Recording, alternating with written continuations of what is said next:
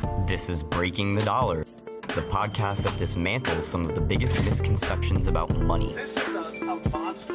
Reserve is probably not going to raise the interest rate. likely hitting $1,000 clears away for $50,000 Bitcoin. presented by Gainesville Coins. Hello and welcome back to Breaking the Dollar. I'm your host, Everett Millman, and this week's episode is going to take an exploration of the history of gold rushes. I kind of pause there because exploration is an appropriate word because that's sort of what you have to do to find gold. But this is an interesting topic because gold rushes really have transformed our world, stretching all the way back to ancient Rome and to the modern day. So I'm going to start in the period of the most important gold rushes, and that is in the 1800s. And then a little later, I will circle back and talk about some of the other periods of gold rushes. But the 1800s are famous for the Industrial Revolution. This is when economic conditions completely changed because of industry and people moving to cities. But interestingly enough, gold rushes were pretty low tech at the time. And it really embodies the pioneer spirit that we tend to associate with the American dream and the idea of manifest destiny and this westward expansion. All of this really is encapsulated in how the gold rushes went down. Before we get to the California gold rush, which is the one I think most people are familiar with or have at least heard of, we have to start in the 1830s. And that is when there were a pair of very important gold rushes further east in the United States. You had one in Charlotte, North Carolina, and another one in Georgia in the South Appalachian. And each of these are noteworthy because they directly led to the foundation of two branches of the United States Mint. There was one in Charlotte and one in Dahlonega, Georgia. Now, even a lot of people who are tuned into the gold industry and know some of the history have never heard of these two mints because they no longer exist. And in fact, they were rather short lived. They only existed for the purpose of processing all of the gold that was coming out of the mines in Charlotte and in Dahlonega. And a lot of the stories that we tend to associate with the California gold rush such as there was a quote in a Mark Twain novel where a character says, There's gold in them thar hills. That actually comes from the Charlotte and Dahlonega gold rushes. And as I said, an enormous amount of gold was processed at the two branch mints of the US Mint. And that's where a lot of our first gold coins were produced, at least in mass production. Now, those two gold rushes were, like most gold rushes, very short lived you really don't get another big event like that until the California Gold Rush, which really kicked off in 1848 and 1849. This is where the, the phrase 49ers comes from. And this was a massive, massive event. There was an incredible movement of people and human capital all the way across the country to the West Coast. Back at this time, around mid century in the 19th century, hardly anyone had settled in California. It was still a territory, there was very little development, but once news hit that there was gold to be had there, in about the span of a year, California became a US state, meaning it reached a certain threshold of population where it could become eligible to be a US state. That's a pretty incredible turnaround. That's a fast transformation. And the California gold rush is also famous because of how much gold it produced. So estimates are that over the span of the rush through, you know, the 1850s, over 750,000 pounds of gold were extracted from California. Now, that translates to about 11 million troy ounces. That's the measurement we typically use for precious metals. And that is quite a bit.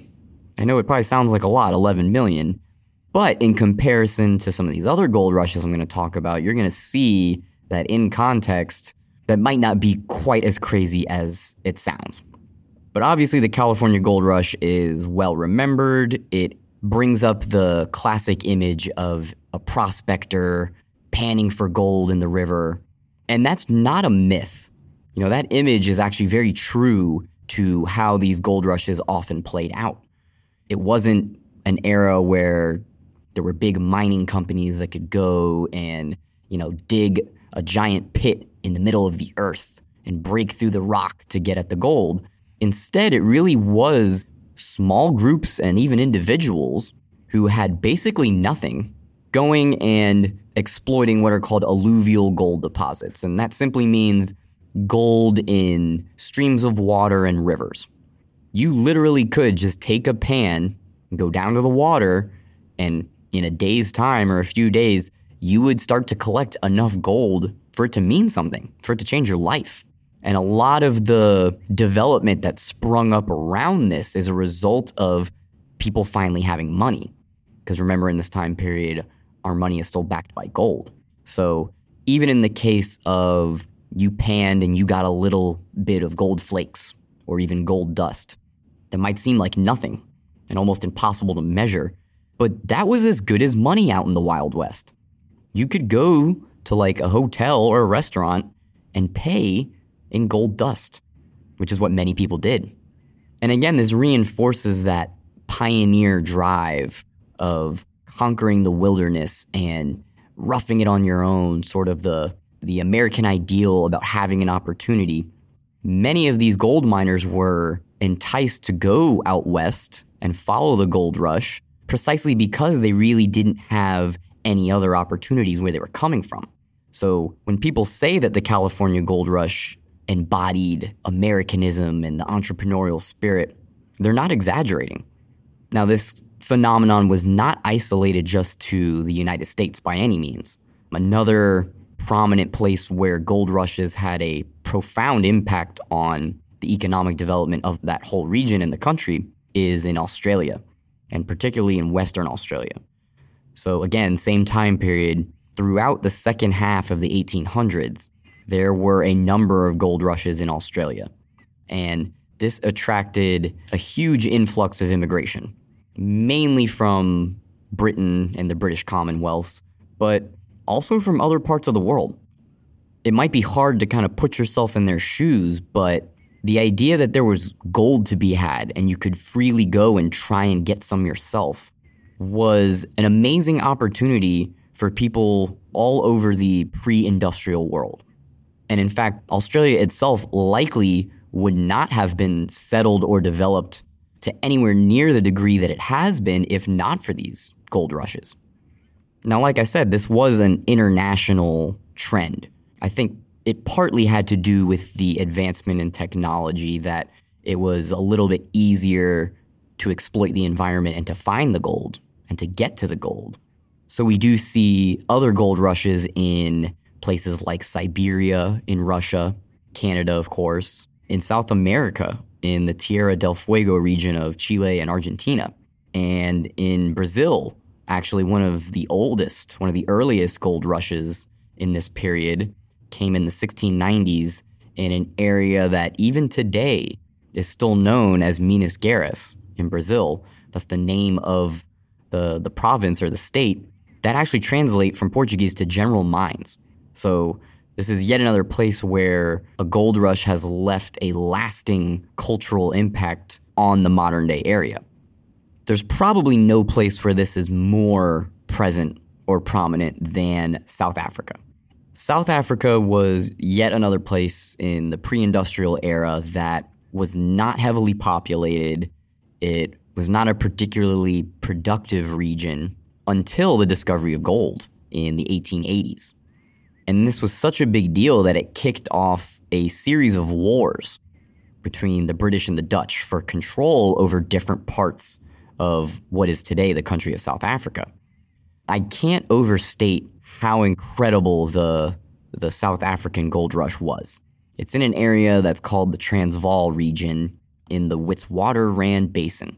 And this this is the type of statistic that might blow your mind, but more than half of all the gold that has ever been mined in human history came from this area, from Witwatersrand. That is insane because it, it was all mined in a relatively short period of time, too. South Africa's gold mining industry definitely dropped off quite a bit in the late 20th century, starting around the 1970s. But from 1880 on, it was far and away the top producer of gold in the world.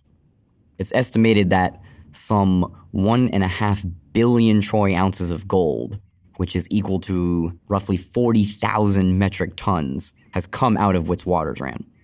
As I said, that's more than half of all the gold that has ever been mined in human history, coming from one place. And that is including all of the gold that was ever mined beforehand, going back to ancient times, and all the gold that has been mined since, including today. And again, this also fits the theme of the opportunity of a gold rush led to all sorts of other developments and all sorts of other settlements and businesses sprung up around the gold rush fervor. Another really good example of that type of trend happened in the Klondike Gold Rush, which occurred up in the Yukon region of Canada near Alaska. Now, although I've been emphasizing how this transformed the, the human landscape in these areas, it led to development, it led to cities springing up and infrastructure being built and other businesses starting around the gold mining area. That isn't to imply that this wasn't really hard, dangerous work. I mean, this was treacherous stuff back in the 1800s without mass transportation to even get to some of these remote places where the gold was being mined. So, in the case of the Klondike Gold Rush, it's estimated that about 100,000 people packed up and set off for this remote region of Western Canada. Only about 34,000 people even made it. And of that number, an even smaller percentage even found any gold. Only about 4,000 people, probably. And then of those 4,000 people, an even smaller proportion, maybe only a few hundred or a hundred, ultimately struck it rich. So the vast majority of people who engage in the gold rushes actually didn't profit handsomely off of it. It's reasonable to assume that some of them died along the way. And that is one of the themes of the westward expansion in the US and some of these pioneering episodes is that it was a major sacrifice. It took a lot of failure and a lot of people not making it in order for a few who came after to succeed. And so, as I described about other businesses and enterprises springing up around the gold rushes, uh, there is a very interesting factoid about the Klondike Gold Rush, and that is that President Trump's grandfather, Frederick Trump, actually got his start in the Klondike Gold Rush, but he was not one of the miners. A very entrepreneurial guy, as you can imagine. He actually set up a series of restaurants, hotels, and brothels in the Northwest area on the way to the Yukon. So he was doing a lot of business with the people who were going to be gold prospectors or perhaps were coming back from having mined some gold. And that's where his fortune started. So, very interesting little tidbit that connects these gold rushes to our present day. Now, after the 19th century, after the end of the 1800s, you don't have very many more gold rushes throughout the world. And to illustrate how this happened, uh, I want to circle back to ancient Rome. Because one of the things that the Romans were really famous for was their engineering prowess and how innovative they were in building things and in exploiting natural resources and the environment. So the Romans were the best gold miners during antiquity. Far and away, during their era, they mined quite a bit of gold. And in fact, that was one of the reasons that it was so important for the Roman Empire to expand far beyond the Italian peninsula, is that as Rome conquered different lands, it could exploit their resources and take their gold. And so something that's interesting is that in all of the places where the Romans were mining gold, in southern Europe, in Spain, and in parts of North Africa, there are virtually no modern gold mining operations. There have not been since that time, which is pretty hard to believe because, as advanced as the Romans were, it's not as if they were working with the modern technology and industrial tools that we have now to mine gold. And nonetheless, they were so good at mining gold and did it so comprehensively that most of these places were basically tapped out. There was no more gold left to be had. I mean, if there was, I guarantee you someone would be mining it now. And I bring that up because it's a pretty good parallel to where we're at now. Although global gold mining is rather consistent, almost every year about 3,000 metric tons of gold is mined. And it, as I said, it's, it's pretty consistent year to year. There are actually very few major gold deposits left to be found. So it's sort of a, a repeat of what the ancient Romans went through that we are reaching a point where you're not going to find another viable place for a gold rush to occur because the gold is simply not there in the quantities that it would make sense. Now, that's not to say that we are necessarily running out of gold yet. There are still plenty of places that have small but consistent gold yields, and there are still places that have not necessarily been exploited by industry as well. If you look at the Amazon River Basin, there is a lot of artisanal, in some cases, illegal gold mining that goes on there. So I'm not trying to imply that we have necessarily re- reached peak gold, so to speak. But it is interesting to note that we probably never will see another gold rush again. And it bears repeating that had we not had these type of gold rushes, the world would look like a very different place. There'd be a lot of big cities that do not exist. But it is probably one of the next top factors. So that brings us to about a stopping point for our gold rush discussion, and we will move on to our question from the listeners. This week's question from Phil in Leeds, and he asks Will money ever be backed by gold again?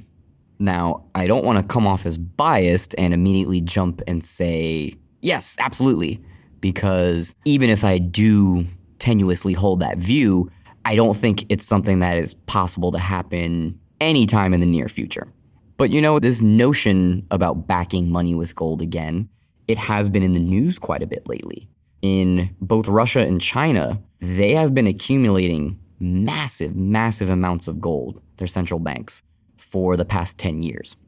And there's quite a bit of speculation that if either of those countries wanted to move further away from the US dollar, and not be beholden to using US dollars in international trade, they may try and use gold to back their own currencies.